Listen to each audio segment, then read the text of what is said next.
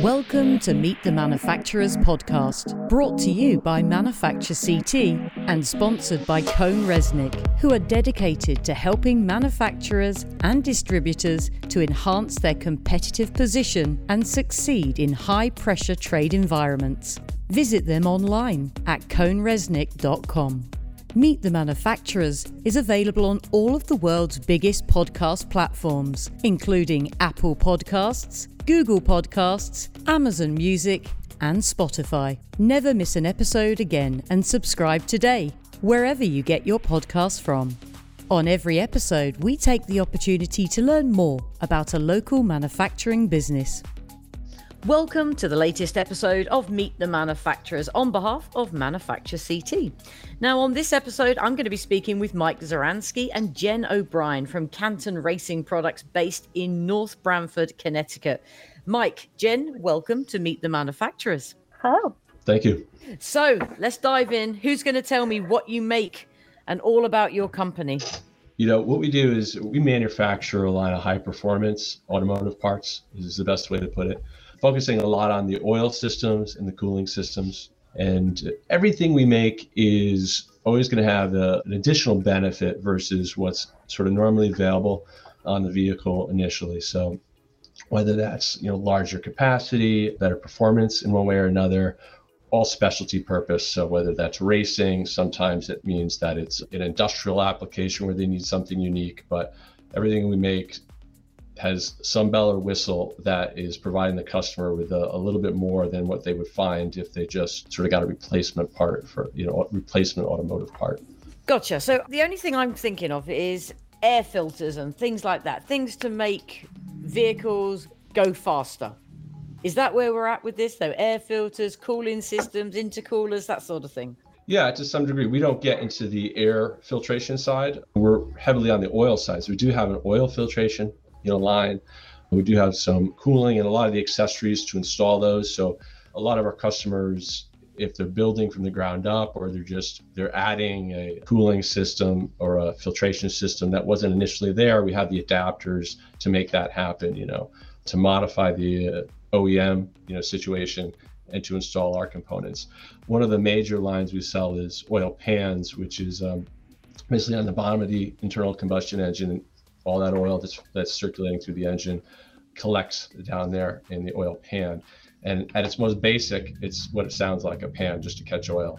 But in a more sophisticated sense, there's a baffling, uh, there's some things we do with how it scavenges oil back to the engine, and some different things that add performance.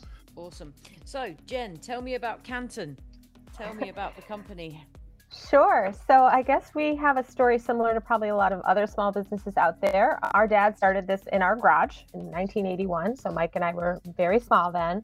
Yeah, and he just kind of started as his, I guess nowadays they call it the side hustle with two small children at home and one other on the way. It came to be a point where he, he had to either go, you know, the fork in the road. Do I keep this going or do I try to find something else? I guess fortunately for us, he kept this going, eventually grew out of the garage. We've been here in North Branford for about 22 years now in this building.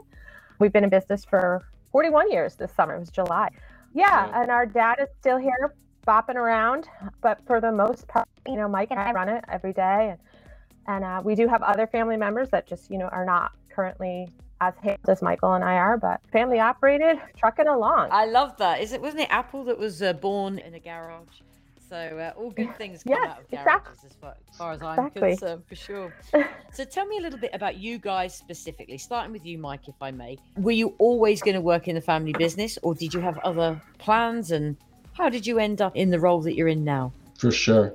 you know, much like my father, I did not plan, and who plans too much when they're getting out of high school and going to college and things, you know, but yeah, so I explored a lot of different things, you know, at that time of my life when you have a family business and you need a job, it's a good place to get a job. So I worked here through high school and you know doing packaging jobs, you know doing some of the part-time work essentially. So I was a part-time packaging person for many years, uh, just through high school, and eventually I went to college, but I still needed some work, so I did, did some stuff in the sales office. So I was always kind of working here, but it was never it wasn't meant to be full time. And um, you know, basically, I got to a point where you know I felt like I could contribute more, you know, make some more changes, and sort of slowly gotten more involved, you know, and to the point where at one point or another, you know, sort of just became a general manager and obviously said, okay, well, this is what I'm going to do. This is where I'm going to put my energy and go from there. So, so yeah, much like my father's story, it was sort of just I was doing it. I was passionate about it, um, you know, trying to make improvements, and then at some point, just sort of realized that, that this is what I'd be doing. Awesome, Jen. What about yourself? Was it always the plan to work for the family business? No, not for me either. After college, I had a psychology degree. I thought I would like to do some kind of human resources work. I worked in several different places way back. I worked for Caldor, I worked for Ames. There was a retail that had their home offices here in Connecticut, and I worked in those offices. But at some point, it just felt like there wasn't, you know, those places were closing down, and I felt that I could make a difference here. I've got to say, I've, we've been doing these podcasts for some time now, and family-run businesses are huge within this sector. And it's a real mix of people who know I never wanted to work for the family business and wallop. 10 years later, they're running the business, they're the president. And then there are others who were just literally born to do what they do. And it's always fascinating to me to find out people's stories into how they ended up from the garage and watching your dad work to being in the job yourself. I kind of love that. I love hearing the story. So, what does the average day, if there is such a thing, look like for you? Starting with you, Mike, if I may. For sure. As a small company, everybody here does a, quite a few different things, and no exception for myself. So, you know, of course, there's like a day like today on a Monday morning, we do some some meetings where we're going to be checking in with uh, you know sort of different departments, what their plan is for the week, how certain metrics are going that we're watching, seeing if we're making progress in certain places. And you know, then after that, sometimes it's just walking around. You sort of bump into what's going on for the day. Sometimes smaller issues, and a lot of the work done is just done in you know conversations, casual conversations by the machine, or you know, conversation at someone's desk that wasn't planned, but uh, you know, becomes that point where we can you know slowly develop a path forward on something we're working on.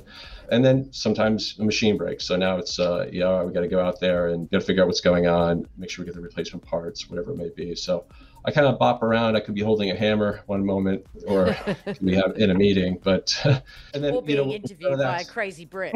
Of course, there's that as well. Right. That, so, throw that into your job description. It, it's yeah, it's a huge mix. I mean, it's really hard. You know, if you think that you're you're a president or you're you're an executive or something, they have sort of an idea of, of what you do, but uh, I can tell you that um, it varies. It varies from being on your hands and knees trying to help a guy figure out what he needs to do to, to get a machine going, or uh, you know having a high level conversation about you know what we're going to do for next year for for strategy and marketing or advertising. For my role, I always look for opportunities to how we can improve things for the short term and the midterm and the long term.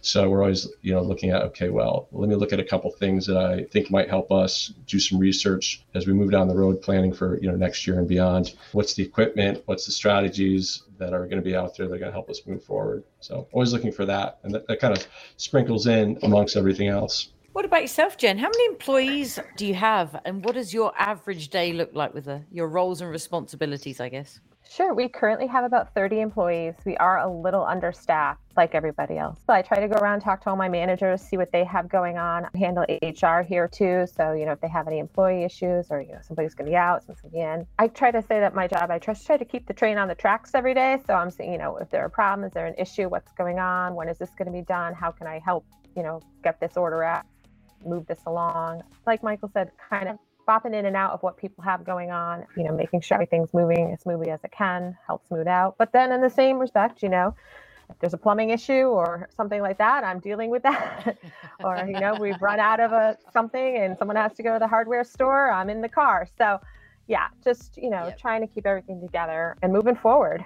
I got to be honest, I've always loved those varied roles. You describe it so beautifully. It's always been something I personally have thrived on. I do love a bit of firefighting not literally, mm. obviously. Tell me a little bit about the geeky side of the business. So I'll start with you, Mike, if I may. Equipment and machinery. So this is something that in this podcast we speak to a lot of manufacturing businesses, and they're always talking about the machinery and the equipment that they've got on site, and they get really excited. I ask them, "What equipment do you have in your facility?" And they're like, "Well, let me start." Um, do you get excited about that and what equipment and machinery on site do you have there to make your product yeah i don't know claire is it geeky i don't know i never it thought of it geek spot Okay. Yeah. You can see it's Um, like a kid who's collecting baseball cards and like, yeah, I've got a CNC. yeah, yeah, I can see that, that that mentality. Yeah, you know, we have a lot of so we're a sheet metal shop primarily. We do some machine work as well, but for the most part, we're doing sheet metal work. So, know, we have the turret punch and a laser, and our laser is probably is our newest piece of equipment, and we are excited about that. You know, the technology is only good for what you can do with it. So, you know, that's what I get excited about it personally. Is the equipment is interesting, but thinking about okay, what can we do with this? You know, what either new products or how can we change what we're doing to you know either make the job easier, make the product better. That part of it is sort of geeky. That, that I do get excited about. There is a lot of technology out there. As we've been growing, since we've been an established business, we started off, I should say, with a lot of older equipment, right? So we, we began in the 80s.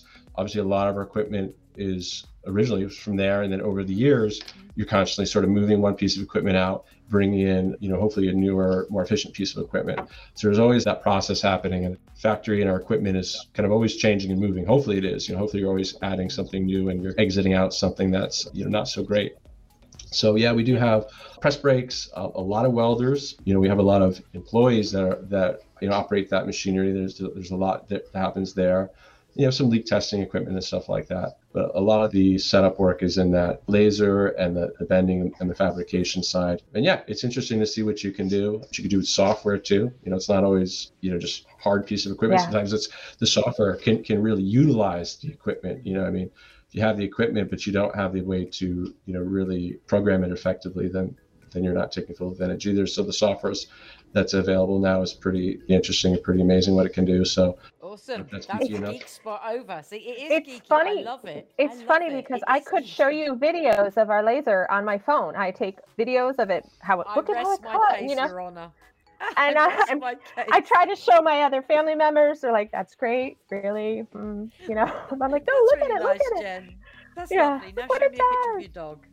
Yeah, right. no, I do joke about it, but it is, you know, like we have so many businesses here in Connecticut who are on the, the cusp of cutting edge technology and they do get excited about it because it does mean faster turnaround times. It makes their life easier. It's improving the quality. So I joke about it being the geek spot, but I'm actually fascinated myself. I have to be honest.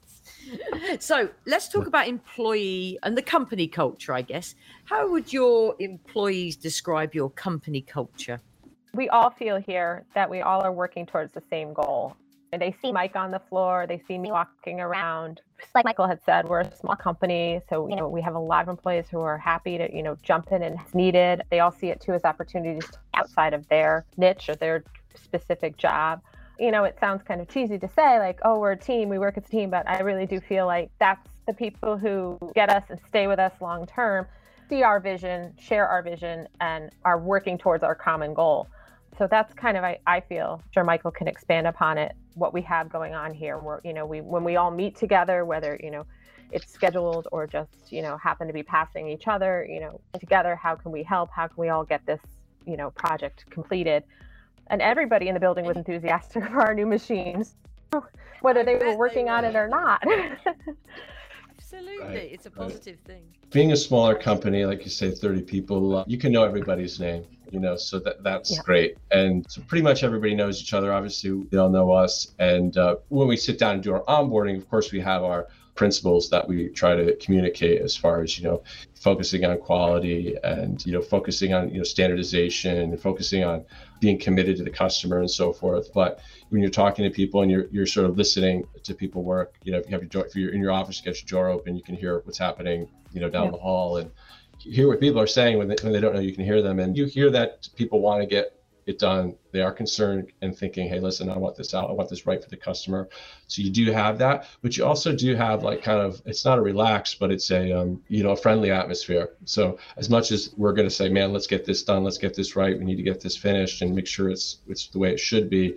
There's also, there's room for a joke and, and room for some friendship there too. So I'm happy, you know, me that I know that that makes me happy. I know that makes Jen happy to know that genuinely, um, you know, everybody gets along. And, you know, that's not always the case. You know, if you run a business long enough, you, you have issues where, you know, conflicts among people and this sort of thing. Obviously, we try to look out for that and not have that be part of our culture when it does come up. But uh, we're certainly lucky. Currently, we have a, a great team, and I think everybody respects and, and gets along with each other and, and recognizes where their part is. You know, can find that's often the case and where when you have a lot of people working in different departments, it becomes a situation where they see themselves at odds with each other. You know, they see it's very easy for the let's say the the shipping department just to to feel like they're up against the you know production department or quality. Of course quality is against production's efficiency you know in there. Yeah. but um, we, we've been able to through some good communication and, and that was what the what those meetings are hopefully about is so that everybody understands that you know yeah we all have a different part of this but we're really all working towards the same thing. So when the quality team says something about you know something that's going on. It's not against the production team. If anything it's to help the production team and to help us all. So i think generally that you understood in our culture. Yeah it sounds like people really pulling in the same direction and having that awareness of other departments to get the product made to the highest standard and out the door as quick as possible. It sounds perfect. Meet the Manufacturers podcast on behalf of Manufacture CT is created and produced by Red Rock Branding. redrockbranding.com if you are enjoying this episode, please subscribe to and share this podcast today. You mentioned staffing. So I had the pleasure of interviewing a number of companies, and a common theme that has come up, and aside from COVID, obviously, we'll get there, has been about recruiting and retaining a skilled workforce in Connecticut. You mentioned earlier that you're a little bit understaffed at the moment. Talk to me about that. Why is that? And what makes it more challenging? And, and is it Connecticut specific or is it just skill specific? see what I mean? Well, I think we've come a long way, to be honest, even in the past decade or so. Like Michael mentioned, you know, we're looking for some skilled labor. We do hire people who have had no experience for um, some positions, and that works well. But we found for positions like welding, it helps to have some experience, maybe have gone to some trade school. Sometimes with those positions, you know, they're kind of looking for a really high paying, awesome, fantastic job. This is a good job, but I can't pay as much as Pratt and Whitney. I hate to say, and I can't give their mm-hmm. benefits. And I think sometimes that's kind of lure people in with that promise. There are a lot of welders out of school, their feet wet, some experience, some more skills, and I'm a good place for that. That sometimes is my challenge. I feel like we're all right with location there is not a bus line that comes to our facility. The nearest bus is about a mile away. So sometimes that can deter people because they have to have some sort of transportation to get to work. You know, I don't have remote work. That's the other thing for office positions. I know a lot of people are looking for remote work, and unfortunately, we're just very hands on here. You know, we're not that large of a company where we can have people you know sort of outside doing stuff you have to kind of have to be here with us all working together and and i think that's a deterrent to some people it's just been a challenge. You know, everybody's too is looking for work. So there's a lot of competition sort of for the same small pool. Yes. But you know, there's a lot of training programs out. So North Branford High School is developing some manufacturing courses. The town I live in, they're developing manufacturing courses, and I think the exposure for younger people to see what manufacturing is about. You know, like even I've had my daughter working here over the summer, and she would say, "I hate math," but then she helps me with accounting a little bit, you know, and and she's good at it. And so I say, so I say, so this is math, and you know, it's just not the math you're used to. And I think that's the same thing with maybe kids in school aren't exposed to manufacturing. They think that's not something I want to do. That's not something I'd be good at. I'm not good at math or whatever. But realizing when it comes to putting it into a real life situation, yep. definitely a different story. So I'm really optimistic that you know younger people in school and stuff will kind of give manufacturing a second look and want to come aboard. Yeah, for sure. It's been something that I think breaking down a lot of stigma around manufacturing. Mm-hmm. You know, we joked earlier, but you know, Connecticut does have a really rich history in manufacturing. And it's so high tech now. In certain areas, it's so high tech. You know, I guess the old fashioned imagery has and is and continues to be broken down by those training programs, reaching out to as many people as possible, explaining the application of maths and sciences opposed to, you know, what they've learned in a workbook, like this equation, what's the point? Yeah. But actually, if you've got a problem you're trying to solve, suddenly there's a real point to that equation and it can actually be a lot more useful and uh, impactful, I guess. What about the actual doing business in the state of Connecticut? Now, this is not a cheap state to live or work or run a business. Have you found that being literally here in Connecticut has held you back in any way? Or is it actually being the fact that our rich heritage in manufacturing has helped you on your way? You know, has it been positive or negative?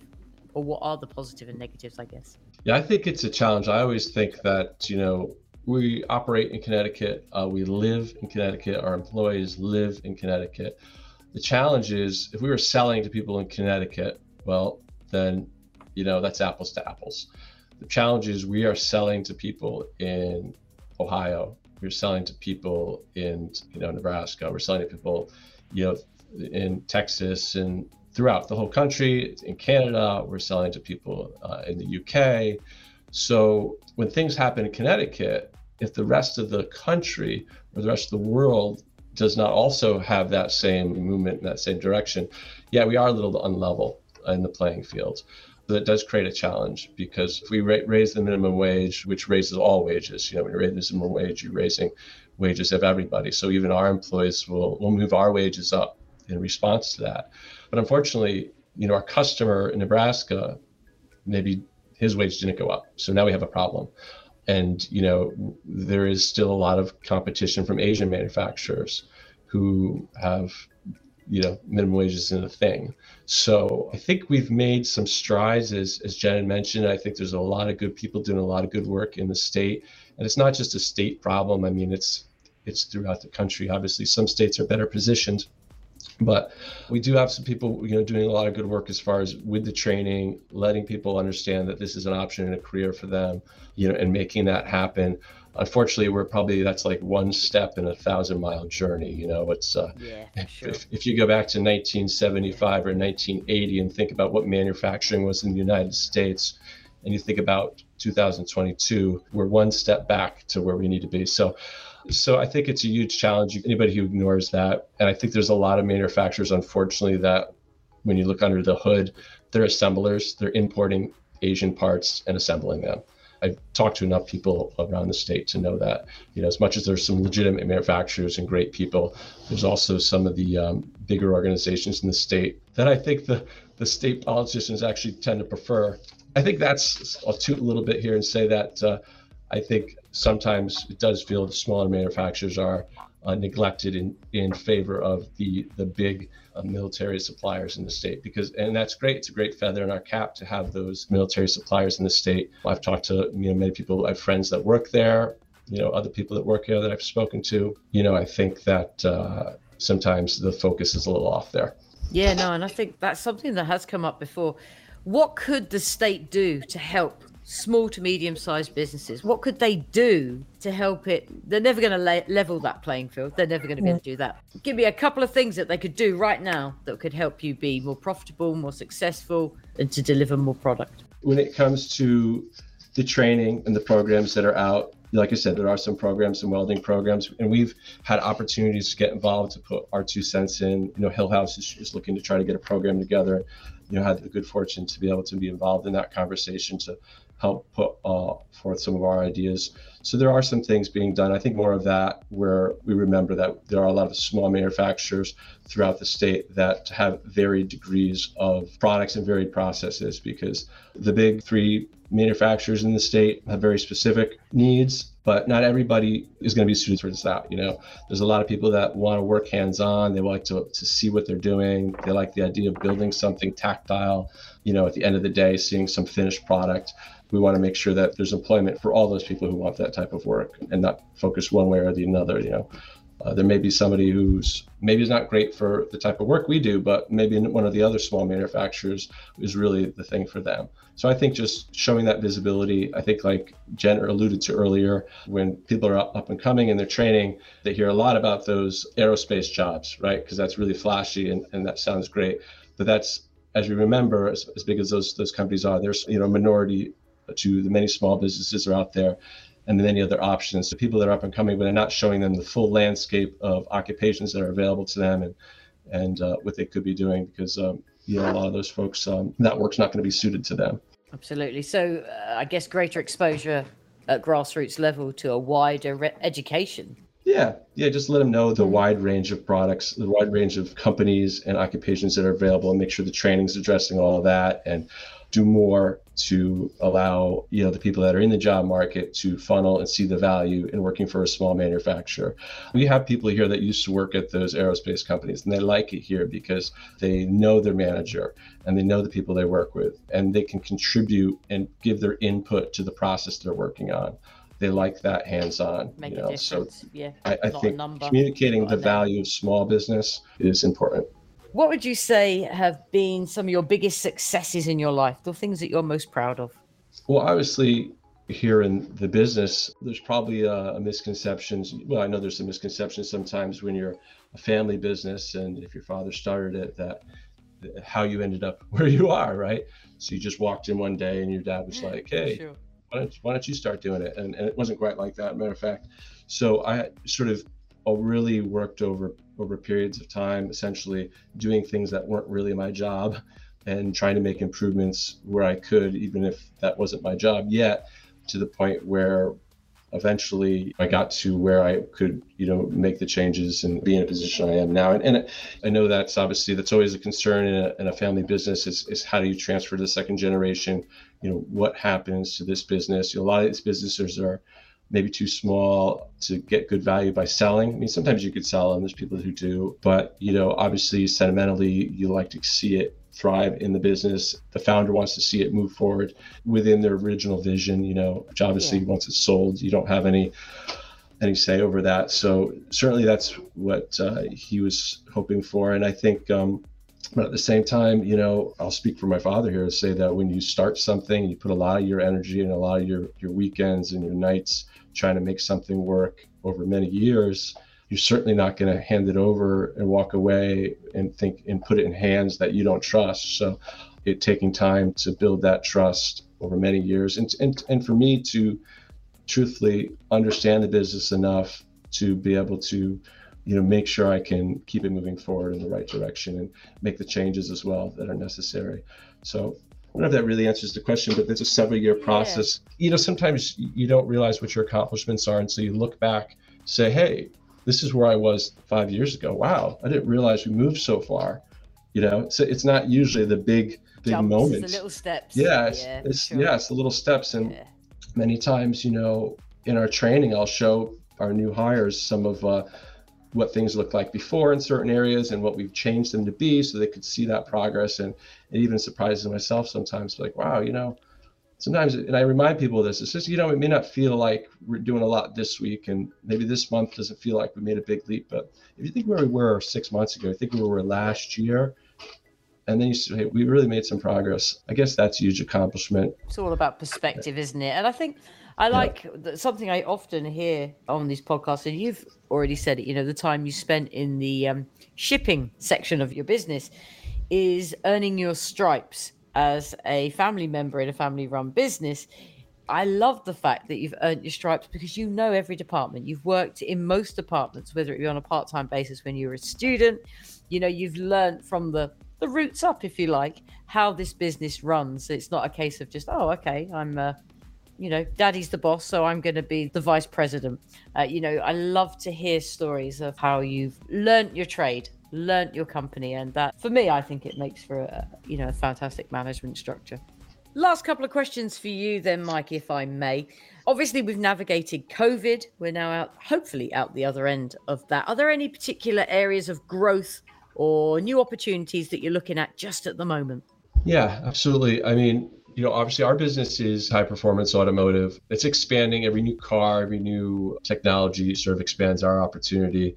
We're looking into obviously electric vehicles with the new thing on the forefront. So how to participate in that. Obviously, we're generally internal combustion engine focused, and a lot of our customers are modifying, you know, older cars. But eventually those, you know, those electric vehicles become the older cars that are being modified. So there's always that looking, that's sort of way out in front. You know, we're also looking, as we mentioned, we had brought in some laser equipment and, you know, try to increase our technology. So looking to see what that opens up for different avenues, uh, both in the automotive and um, we do do some business for industrial. So we've done some natural gas pumps. We've done some test engine stand stuff. We've done a, a couple things in that area too. So we're hoping to expand there. Yeah, I think there's quite a bit of opportunity, you know, especially like I say, in, in our industry, there's always something new coming out for us to get involved in. Definitely. And it's having one eye sort of on the future at the same time. Um, if people want to carry on the conversation with you, they want to know more about you, your products that you offer, how can people connect with the company? Do you have a website, social media, LinkedIn, that sort of thing? For sure. Yeah. Best way is website, of course, at cantonracingproducts.com. So, you know, on there, you'll see all our information about us. You'll see all our products. You'll see a lot of uh, technical information. One of the things we do is put a lot of information out there for people who are just trying to solve a, an oiling problem, trying to solve a performance engine problem.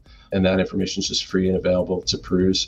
Also, of course, on Facebook at cantonracingproducts.com, Instagram at Canton Racing. You know, we just pick, pick up the phone. We'd love to talk to you. Amazing. You heard it here first. Do check out that website, cantonracingproducts.com. Mike and Jen, it's been an absolute pleasure speaking to you today and finding out a little bit more about your business in Branford, North Branford. Uh, thanks for being a part of Meet the Manufacturers. Well, thank you. We really appreciate it. Thank you for taking the time to listen to this episode of Meet the Manufacturers, brought to you by Manufacture CT. If you would like to find out more about Manufacture CT, or you would like to join the organisation, visit the website manufacturect.org. This podcast is sponsored by CohnReznick, Advisory, Assurance, Tax. Visit their website, cohnreznick.com. If you have enjoyed listening to this episode and want to find out more about the vibrant and thriving manufacturing community in Connecticut, subscribe to and share this podcast today. Meet the Manufacturers is available on all podcast platforms, including Apple Podcasts, Google Podcasts, Amazon Music, and Spotify. This podcast was created and produced by Red Rock Branding. RedRockBranding.com.